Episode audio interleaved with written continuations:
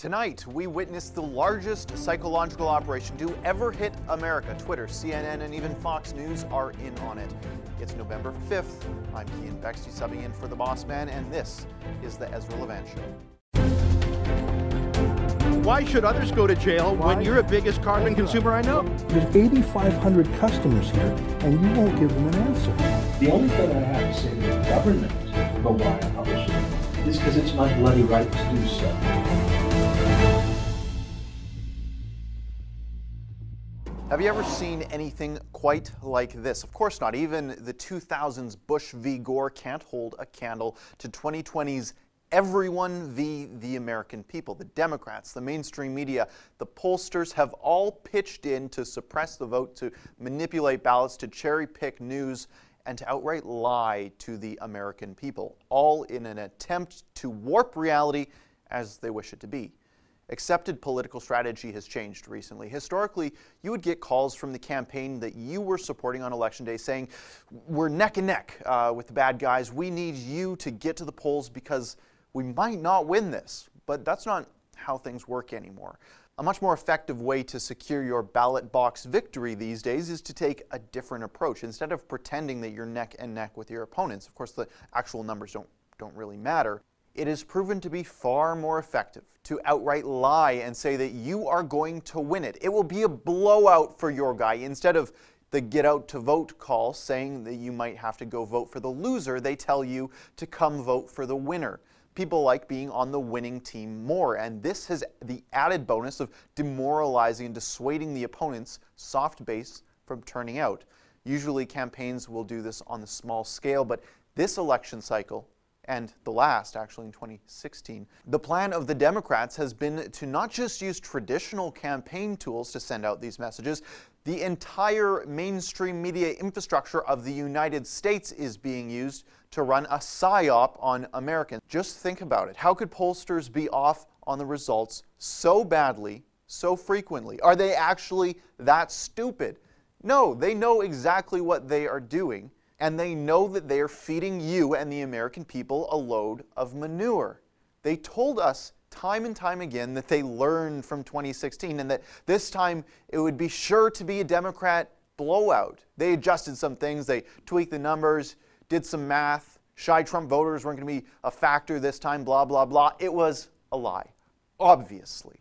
Everyone was confused, though. Of course, they, they saw Trump pulling in tens of thousands of people's to his rallies in Georgia and in Pennsylvania and everywhere he went. And Joe Biden speaking to a few parked Jeeps. Everyone felt that something was a bit off. Their gut told them that pollsters must be wrong again, but would the pollsters be wrong two times in a row so badly? If Joe Biden wins, it's not because of his merits as a candidate, it is because of the coordinated effort of the mainstream media and social media to crown him as president. Let's talk about the other half of that equation for a moment. Take a gander at the president of the free world's Twitter account. Eight tweets censored in the last few days, and even more, of course, over the course of the election. The president's statements have a 50% chance of being obscured or hidden from you by Jack Dorsey. Supposedly, Donald Trump is the most powerful man in the world, but if someone has the power to cover up what he says whenever they like, however they like, is he really the most powerful man in the world? Social media giants have demonstrated that they too are the enemy of the people and must be brought to heel. Donald Trump should have done that over his last four years, but he failed to do so. We're going to talk about this a little bit more. Stay with us for more.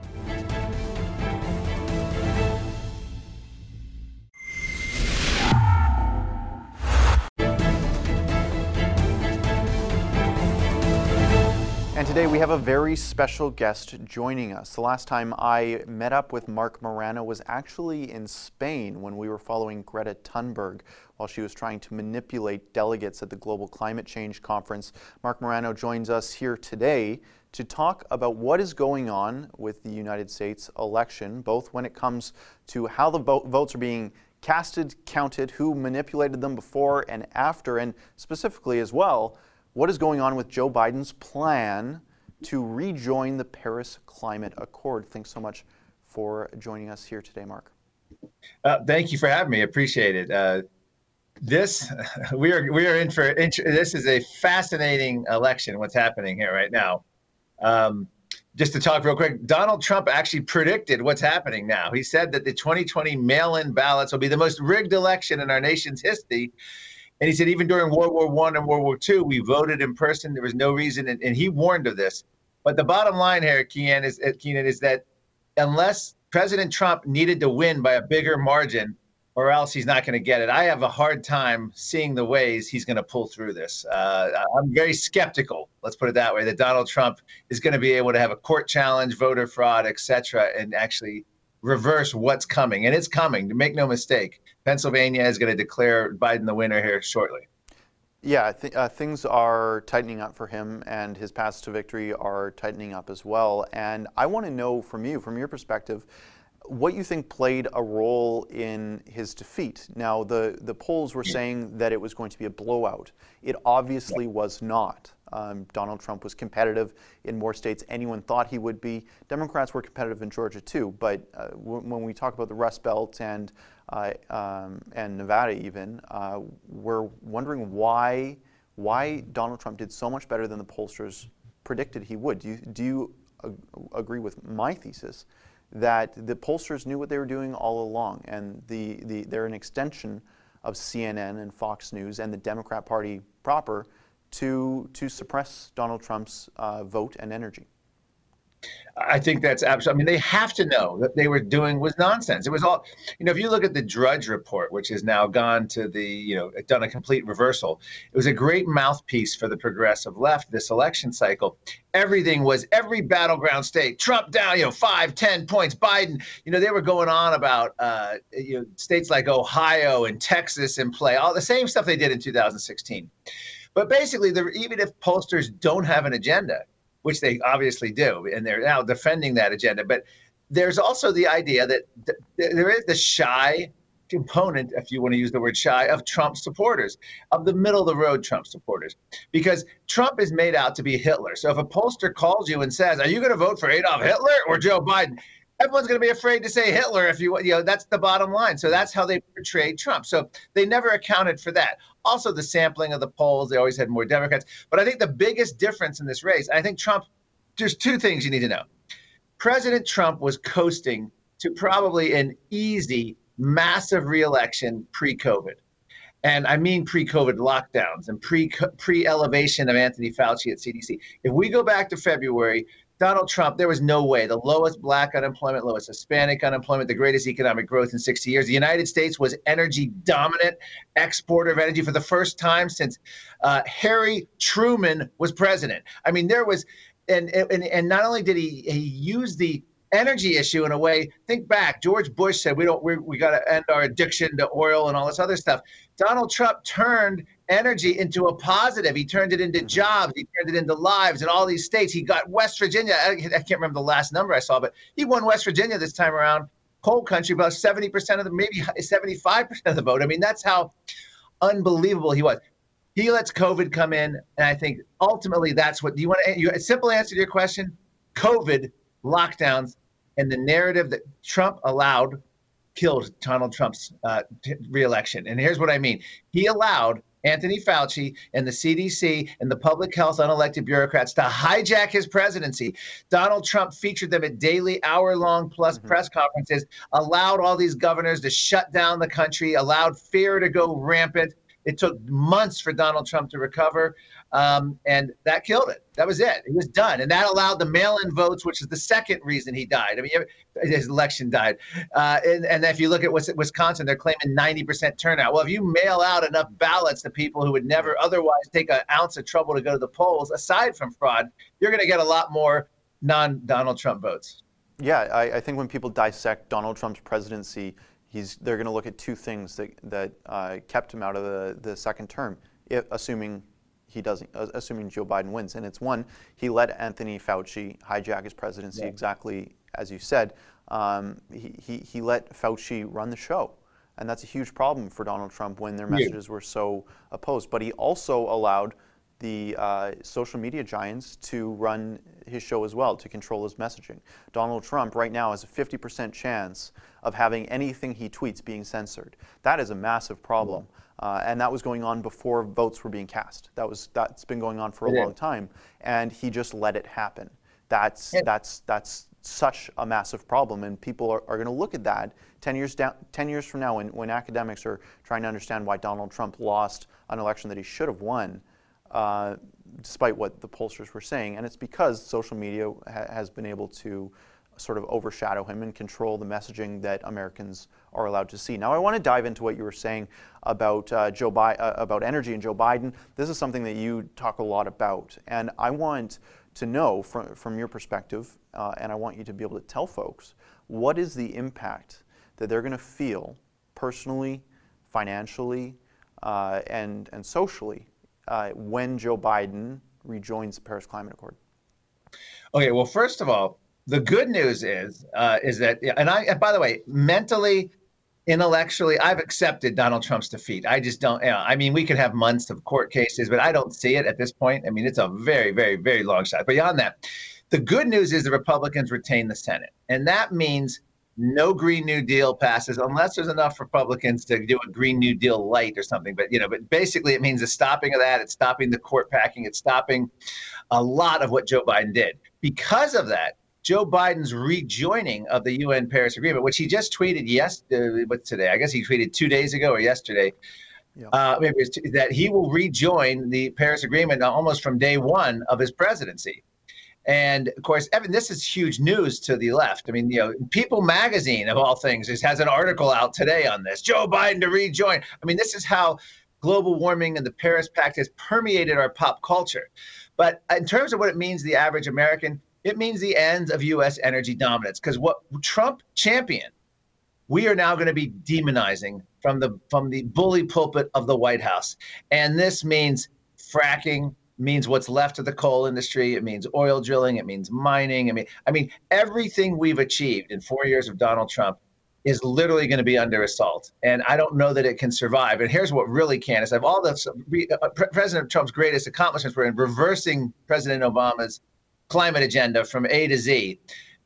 Pretty much, Joe Biden can reinstate that in the next few months to a year and a half uh, of his presidency because all of that was done non legislator on both sides because Obama never had the Congress. So we're going to go back to a crazy EPA trying to implement essentially to go along with the UN Paris Agreement. And Joe Biden's hinted that they're going to be much more ambitious than what President Obama agreed to with the UN Paris Agreement for the U.S. commitment. Marc, thanks so much for joining us here today. Uh, I want to talk about just before you go. Uh, you you have a new movie out, uh, Climate Hustle 2. Can you tell us a bit about that?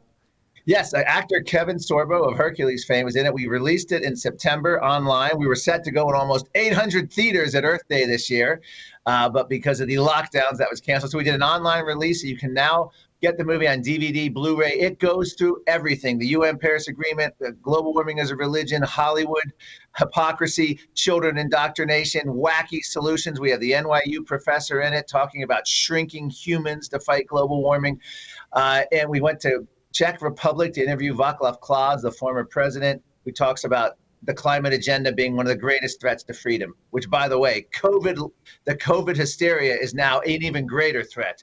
Uh, I'll throw that in. And we opened the movie with the COVID climate connection.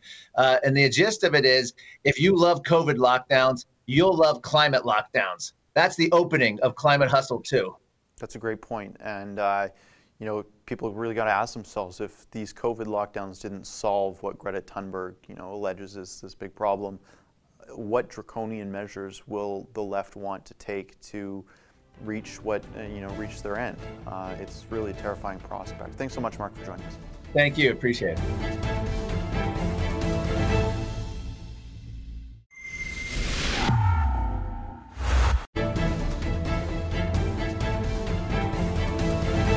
Now, before we wrap up for the evening, I want to share with you where things stand right now. I know a lot of you are biting your nails at the fact, at the thought of a Joe Biden and eventually Kamala Harris presidency.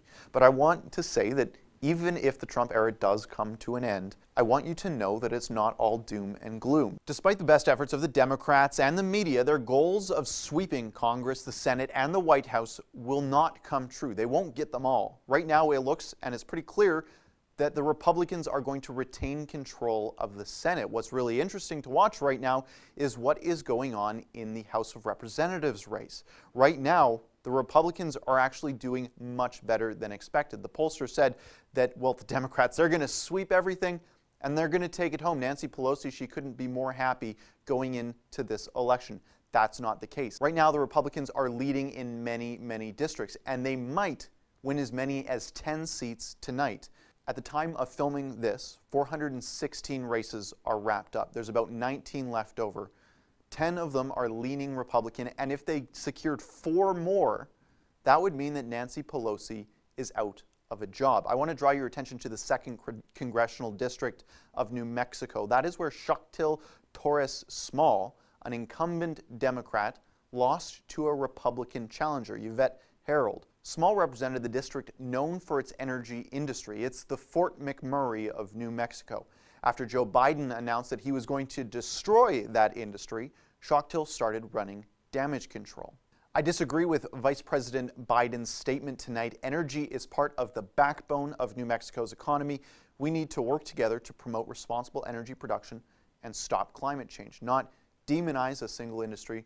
I will continue to stand up to my party when they're out of touch with the reality on the ground.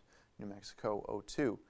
She actually had to denounce Joe Biden and her party in a bid to remain in power. Nine other Democrats are likely to follow her in her defeat. And if four more fall, Pelosi could be out of her cushy job. Right now, we are watching California District 25, Georgia District 7, Pennsylvania 17, and Utah 04. It is a long shot, but it is far from what the pollsters predicted, what they said, what they lied about. Well, that's it for me tonight. For all the latest coverage on the American elections, you can follow along at rebelnews.com. You can follow me at The Real Keean on Twitter, where I'll be tweeting about what is going on. And of course, tomorrow, Ezra Levant will be back in this same spot, same time, same place. Thanks for tuning in. And as Ezra always says, keep fighting for freedom.